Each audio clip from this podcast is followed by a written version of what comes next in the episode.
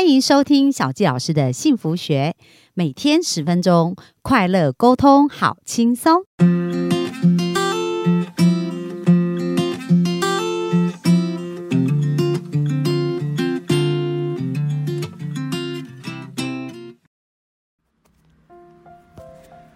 大家好，欢迎收听小纪老师的幸福学。那今天非常开心，又在空中跟大家见面。那这个。礼拜我们要继续来聊聊，就是《与成功有约》这本书当中，呃，这个作者呢对他人生的一些体验跟体悟。那我觉得这本书非常棒哦，因为它已经是超过三十年以上的畅销书，那也在业界就是。史蒂芬·科维他在训练很多的企业跟很多成功人士里面观察到的有关于真正成功的原则跟真正的一个呃部分哦。那接下来呢，今天想要跟大家分享一个经验，就是在史蒂芬·科维里面，他有特别提到，就是有一次在他小女儿三岁生日的那一天呢，然后呢，他一进门就发现说，诶，他们家气氛有点不太对，因为这时候这个小女儿在客厅的角落角落，手上就紧紧的抓着礼物，不不肯跟其他的小朋友一起玩。那这时候呢，他身为一个家长，他会觉得很尴尬啊，因为当时他在大学，就是在教人际关系的。想说，嗯，我应该趁这个机会好好的教我女儿有关于礼让的这件事情，所以呢，他就命令的口气说：“小妹，赶快把这个礼物分送给其他的小朋友一起玩，好不好？”然后这时候呢，这个女儿就说：“不要。”这时候，呃，觉得史蒂芬克就试图啊跟他讲道理，他说：“你现在要跟小朋友玩玩具，分享玩具，下次你到他们家，他们就会把玩具让给你玩啊。”可是这个女儿没有被撼动，她还是坚持不肯哦。这时候这个爸爸觉得真的很囧，对不对？如果各位这是你的小孩做这样的事，你会有什么感觉呢？接下来他又想了一个办法啦，他就跟女儿说：“那这样好了，如果你肯给小朋友呃玩玩具的话，爸爸就给你一个特殊的奖品，给你一包口香糖，好不好？”然后这女儿说：“我不要口香糖。”这时候爸爸也非常生气了。他说：“如果你不看让出这个礼物，你看我怎么处罚你哦。”然后这女儿就抱着这个礼物更紧了。她说：“我不管，我不管，这是我的玩具，我不要跟别人一起玩。”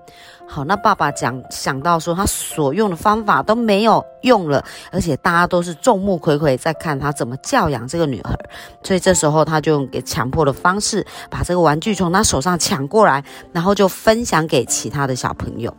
好，那这是一个我们经常看到的场景哦，就是在我们的生活当中呢，很多时候我们呃发现就是说，诶，当我们在讲的时候，对方不听，我们可能就会用我们的权威或者用我们的强势来做一个决定。比如说在公司啊，如果一个主管他觉得要员工做事的话，就是下命令是最快的，然后或者父母想要管教孩子，然后他也是觉得用打的、用骂的，让他怕了，速度是最快的。可是真的这样子是一个很快的事情吗？后来呢，史蒂芬·科维哦，他自己在很多，因为他是一个很会自省，然后自己不断成长的一个人，所以后来他发现哦，就是他做这件事情呢，其实呢，他归咎了一个。呃，结果就是总结了一个结果。他讲到说，如果不曾拥有，如何付出呢？他开始可以理解女儿了。就是在以往这个急救章的教育当中呢，就是我们呃会强迫别人得到我们要的一个结果，然后呢，运用我们个人的能力或魅力来去呃强求。应该是说来去强力的促成我们所要得到的一个结果。可是史蒂芬·科维在研究这么多成功的人人士，呃，这些领导者啊，跟这些企业，他发现很多时候我们都是要由内而外。而在这里，他呃重新去思考以后，他发现原来。不曾拥有，如何付出呢？所以对女儿来讲，就是呃，当她刚拿到这个新礼物的时候，她其实还非常的想要拥有这个部分，可是她却剥夺了她的想要拥有，然后把她的这一个部分很强制的去分给别人。好，那因为小杰老师对于人的潜意识真的是有很多的琢磨跟呃去观察跟学习的一个部分。那我们来看看这个小女孩哦，如果她在很小的时候，呃，拥有的东西这样子经常的被剥夺，那大家觉得在她长大以后，她会有什么样的连结跟感受呢？就是呃，我们知道，当我们一直觉得很怕被抢走的时候，其实即使我们不需要那个东西，我们仍然会紧紧的抓住它。那这就是人的一个潜意识有趣的一个地方哦。那后来这本书里面呢，当然史蒂芬科维他也有观察到很多的事情的时候，他又发现说，他如果有机会重新调整，他应该是要先呃了解女儿的感受，先好好的让女儿的拥有的感觉呃足够，而不是因为非常在意别人对于他的看法。别人对于这个父亲到底是如何教养，然后用别人的价值观套用在他跟女儿的一个对谈当中。那我想，我们每一个人呢，在这个生活当中啊，也经常会有这样的状况。那到底这样跟职场有什么关系呢？那其实我们所有人际关系的面相，都会反映在我们生活当中的每一个面相，不是只有在生活，在工作也是这样子的。然后呢，他有讲到说，其实现在的人呐。都是强调治标不治本的一个概念，就是呢，我们很多时候就是呃要求要非常快速有效，所以快速有效就是我刚刚讲的，诶，我们让这个孩子呢手中的礼物马上把它抢过来是最有效的。那当做错事的时候，就是把他打一顿，然后叫他听话照做，这是最有效的。可是你知道吗？在小谢老师处理过的很多的案案例当中，我发现哦，很多的。关系的破坏，其实都在都来自于根治于，就是我们不愿意好好的沟通，为什么？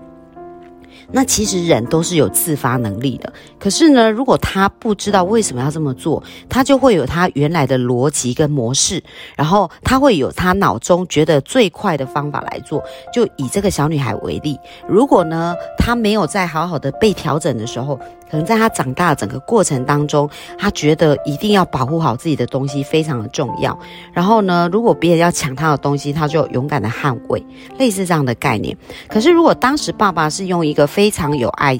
有耐心的一个方式，然后呢，察觉到小女孩真正的需求，当她的需求被满足的时候，其实她就很愿意分享。所以虽然会有短暂的不肯分享，可是其实长期她是一个愿意付出、更愿意分享的人。所以这也就是在我们很多想法连接上，对我们生命产生的一个影响哦。那如果可以好好的沟通，为什么让孩子理解哦？为什么我要分享，或者是我分享以后对我生命真正有什么帮助？那我就想到。到另外一个人就叫安东尼·罗宾，他其实有一次也是类似一样的场景，就是他的女儿呢不愿意分享那些气球，因为在他生日 party 的时候有很多的气球。那后来这一个安东尼·罗宾就在想说，诶，他怎么教育孩子可以感受到这件事的美好呢？所以呢。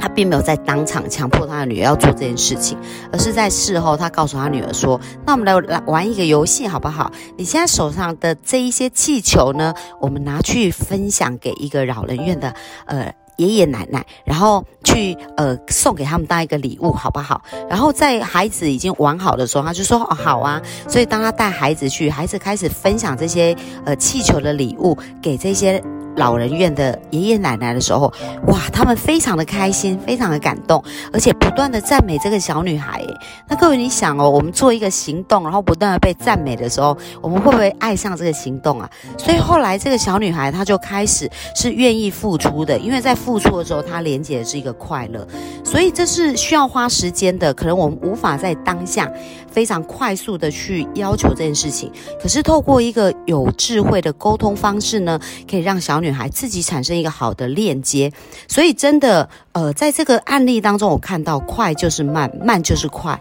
所以有时候我们真正想要让一个人发自内心的想要改变，想要自发性去做一个问，呃，做一件事情，其实有时候一开始的沟通会比较辛苦一点，所以这慢慢来的一个过程当中呢，要花比较多时间。可是，一旦呢，他对这件事情产生了意义跟价值的时候，他就会自发性的去做这件事情。之后呢，反而这个速度就变快了。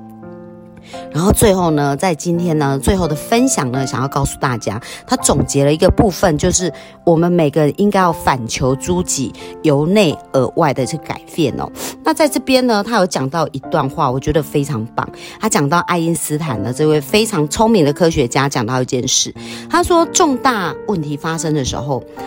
依我们当时的思想水准。往往是无法解决的。所以重点在于我们的思想水准，而不是在于这个事件的大小。其实很多时候，就是我们也常谈谈到潜意识，它是有非常巨大的力量。可是当我们的潜意识有足够的一个呃能力的时候，我们所有的事情都是有办法解决，而这些解决是要由内而外。所以呢，我们要常常思考自己哦，就是我们有没有在反求诸己，看看我们的思想的能力有没有提升到一个可以大于于这个问题的时候，而且呢。而不是由外而内去要求，比如说我们一直要求对方啊，觉得他做的不够好啊，觉得他要改变他的行为啊，所以这样常常做的是互相伤害跟互相控制，而不是我们由内的去要求自己，然后去看到自己的成长，然后去看到自己对这件事情的重新定义。所以呢，今天要给大家一个小小的功课跟分享，就是今天呢，我们可以开始来思考。就是呢，我们在发生一件事情的时候，我们到底做这样子的决定是一个助人的方式，还是一个阻碍的方式哦？如果呢，我们经常呢是在阻碍别人，然后去用我们的意识跟我们的想法去做的时候，那其实我们在人际关系就没有办法很好。那大家知道我们在职场上是需要很多贵人的，所以呢，我们要从很多日常生活开始学习，我们要由内而外的去帮助别人，而且呢，要成为别。别人生命当中的助力，而不是主力哟。那这是今天给大家的分享，希望对大家有帮助，也祝福大家今天有个快乐的一天哦。那我们今天分享就到这边，拜拜。